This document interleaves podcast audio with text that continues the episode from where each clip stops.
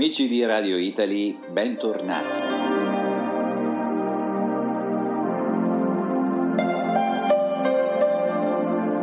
Questa puntata è dedicata a Teresa Pisanò.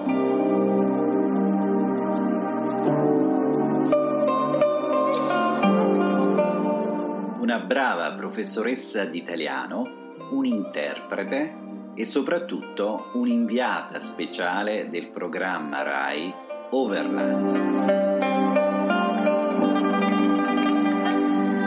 Overland 15 è un programma condotto da Beppe Filippo Tenti ed è un viaggio televisivo lungo la Via della Seta, andato in onda l'anno scorso nel mese di luglio.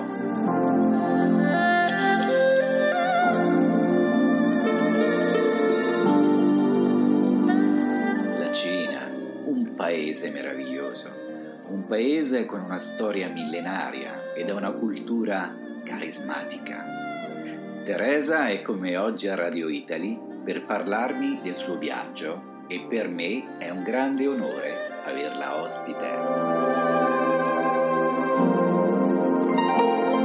Allora, proviamo un po' se il collegamento Skype va bene.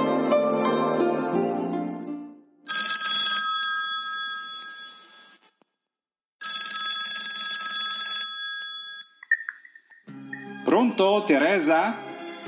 Ciao Rocco. Ciao Teresa, che piacere, come stai? Piacere mio, tutto bene, grazie. Innanzitutto grazie per questa chiacchierata intervista.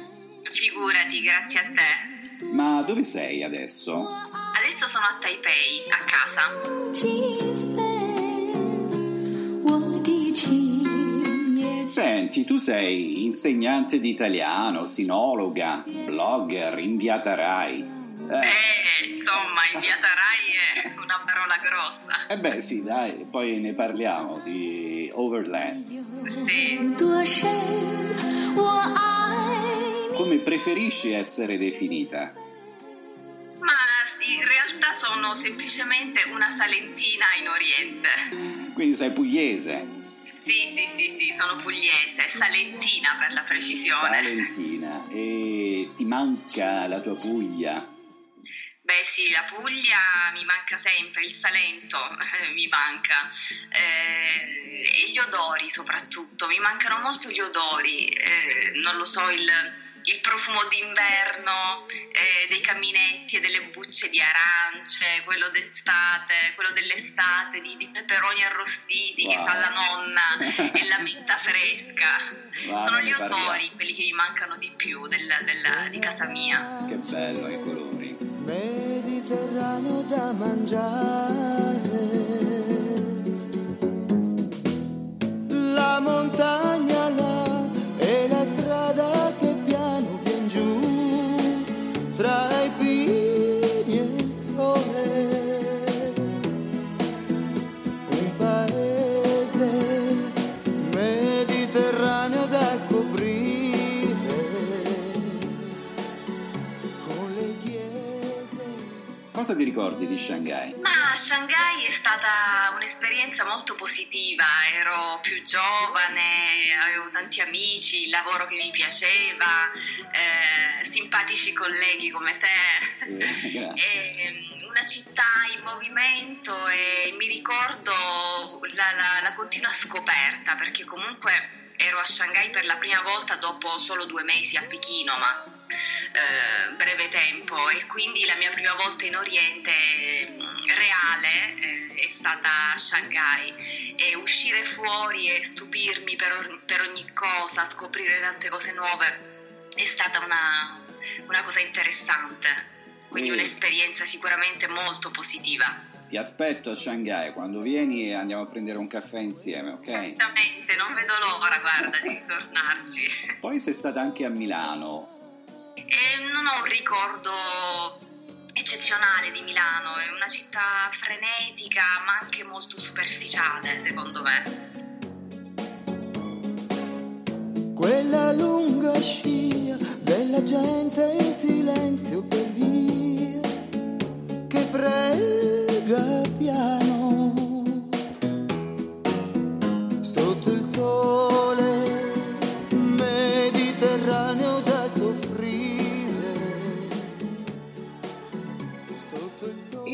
torniamo a Overland. Sì. Come ti è capitata questa occasione di poter partecipare a questo programma di Rai 1?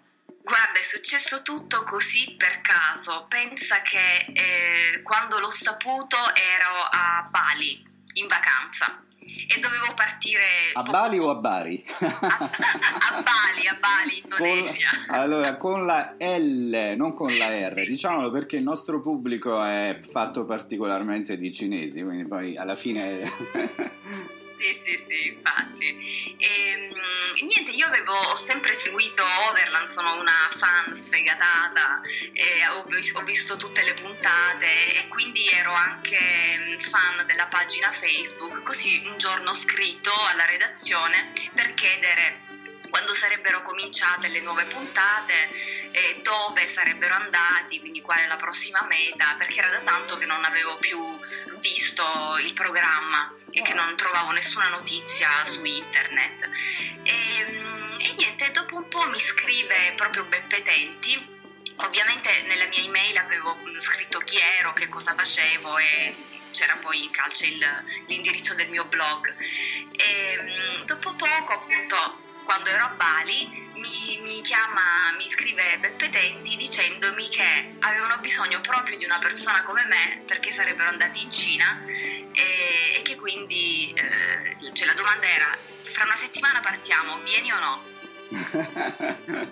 Accidenti, proprio sì, incredibile. Quindi niente, ho avuto un attimo di smarrimento perché comunque si trattava di un viaggio pesantuccio, però poi sono tornata a casa da Bali con la L e ho rifatto le valigie e sono ripartita di nuovo.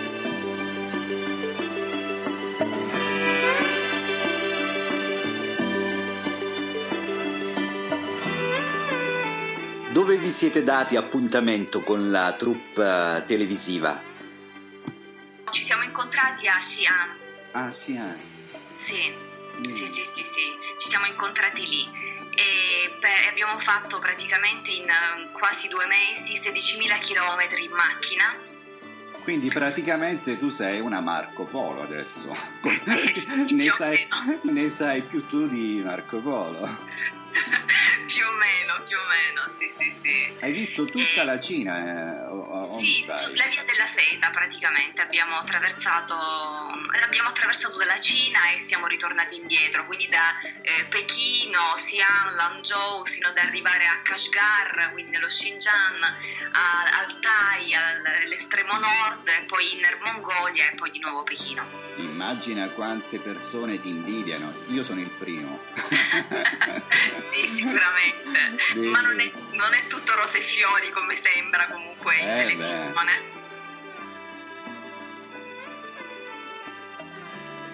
Che ritmi avevate, Teresa?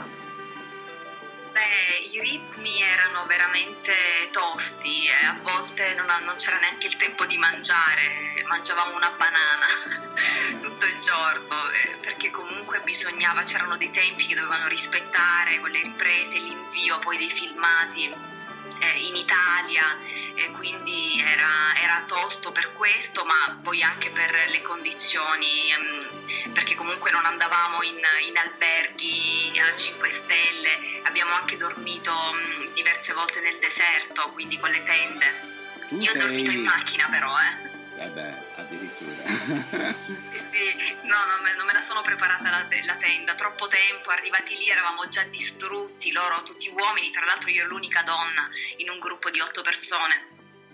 Stavo dicendo che tu sei già una bellissima donna e nelle foto che ho visto su Facebook quando stavi là durante il viaggio per questi posti bellissimi della Cina eri ancora più bella, affascinante, con dei bambini stupendi.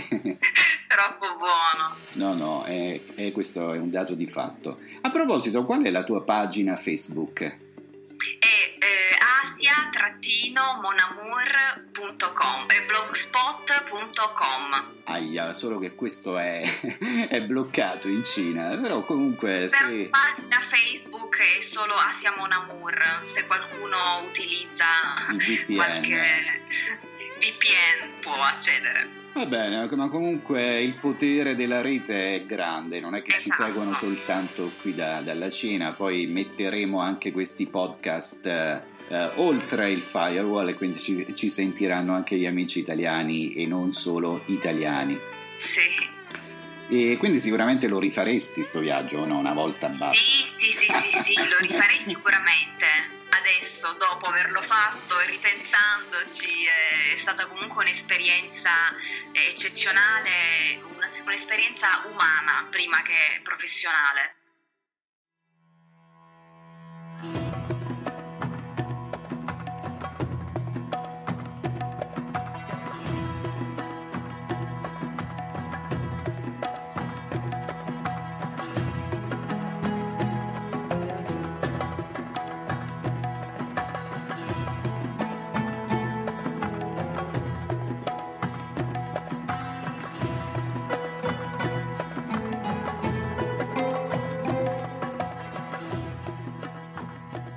Eri l'unica donna in mezzo a tutti questi maschi.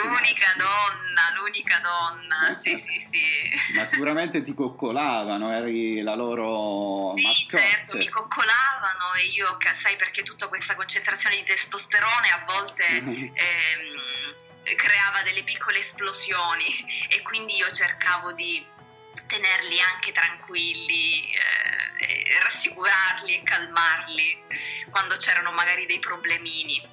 Prima parlavi di odori, però girando tutta la Cina ne avrai sentiti di aromi. Sì, infatti. C'è qualche posto che ti ha lasciato qualche impressione in particolare? Sì, delle cucine strane. Uno dei posti che mi ha colpito di più è stato sicuramente Kashgar.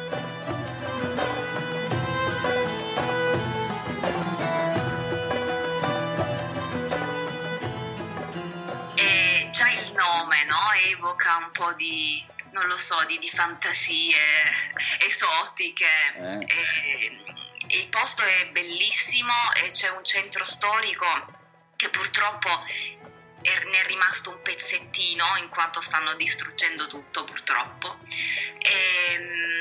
ma è meraviglioso, un fatto di queste case di sabbia, un po' come da noi, senza i tetti, no? Con uno stile un po' nordafricano, comunque arabo. Che bello. Loro sono musulmani, quindi anche l'abbigliamento rispecchia molto quello dei paesi arabi e della Turchia soprattutto. Gli odori, sì, sicuramente del loro pane, dell'agnello, e poi i mercati dello Xinjiang, soprattutto quello di Kashgar, sono fantastici, un'esplosione non solo di odori ma appunto anche di colori. Quindi sì, è stato il posto che mi ha colpito di più, quello più diverso, e poi questa umanità variegata, queste facce diverse, questi lineamenti diversi. Capitava a volte di vedere magari delle persone bionde ma con gli occhi a mandorla, oppure con gli occhi a mandorla azzurri. Anche questa è Cina.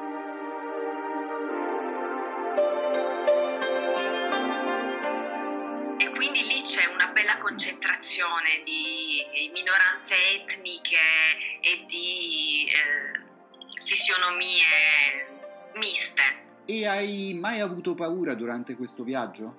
Sì, ho avuto paura soprattutto quando ci fermava la polizia cinese. Perché? Perché siccome lì in Xinjiang io dovevo indossare il velo, e non lo so, forse un po' il trucco con l'eyeliner che mi faceva gli occhi allungati, un po' perché essendo meridionale ho un po' i tratti arabi, il naso potrebbe essere arabo, ma ci fermavano per me perché loro credevano che io fossi una spia uigura, tra l'altro, una spia, finti che io fossi xingianese. Sì, e anche gli xingianesi stessi credevano che io fossi uigura come loro, e infatti a me non parlavano in cinese ma parlavano in uiguro. Beh, allora in questo siamo un po' simili, perché anche a me qua a Shanghai quando mi incontrano per strada i cinesi mi cominciano a parlare sì, vedi, pure io sono arabo meridionale, sì, infatti. Abbiamo delle parentele, insomma, siamo parenti lontani, ecco. E orgogliosi di esserlo. Infatti, esattamente.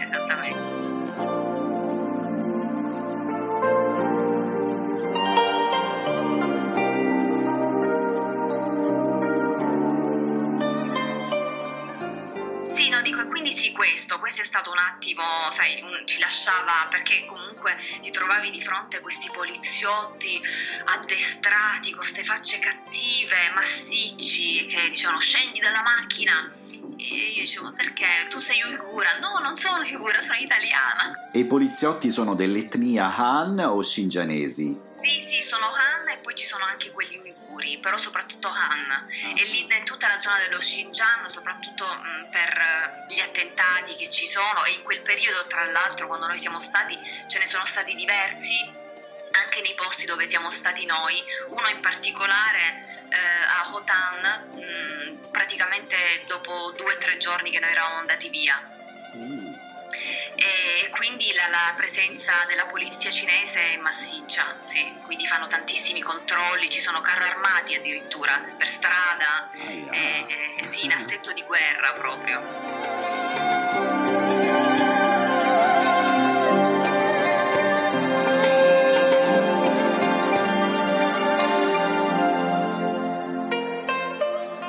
Finisce così la prima parte dell'intervista a Teresa Pisanò. Se volete scoprire di più della vita, dei viaggi, degli amori di Teresa, vi aspetto nel prossimo episodio di Radio Italy, condotto da Rocco Carbonaro. Se volete invece mandarmi un'email, vi ricordo il mio indirizzo QQ. Visto che tutti i cinesi usano il QQ, così è più facile per restare in contatto, giusto? Allora è 86808989177 @qq.com. Grazie ancora e mi raccomando, ci sentiamo prossimamente con Teresa Pisanò. Ciao!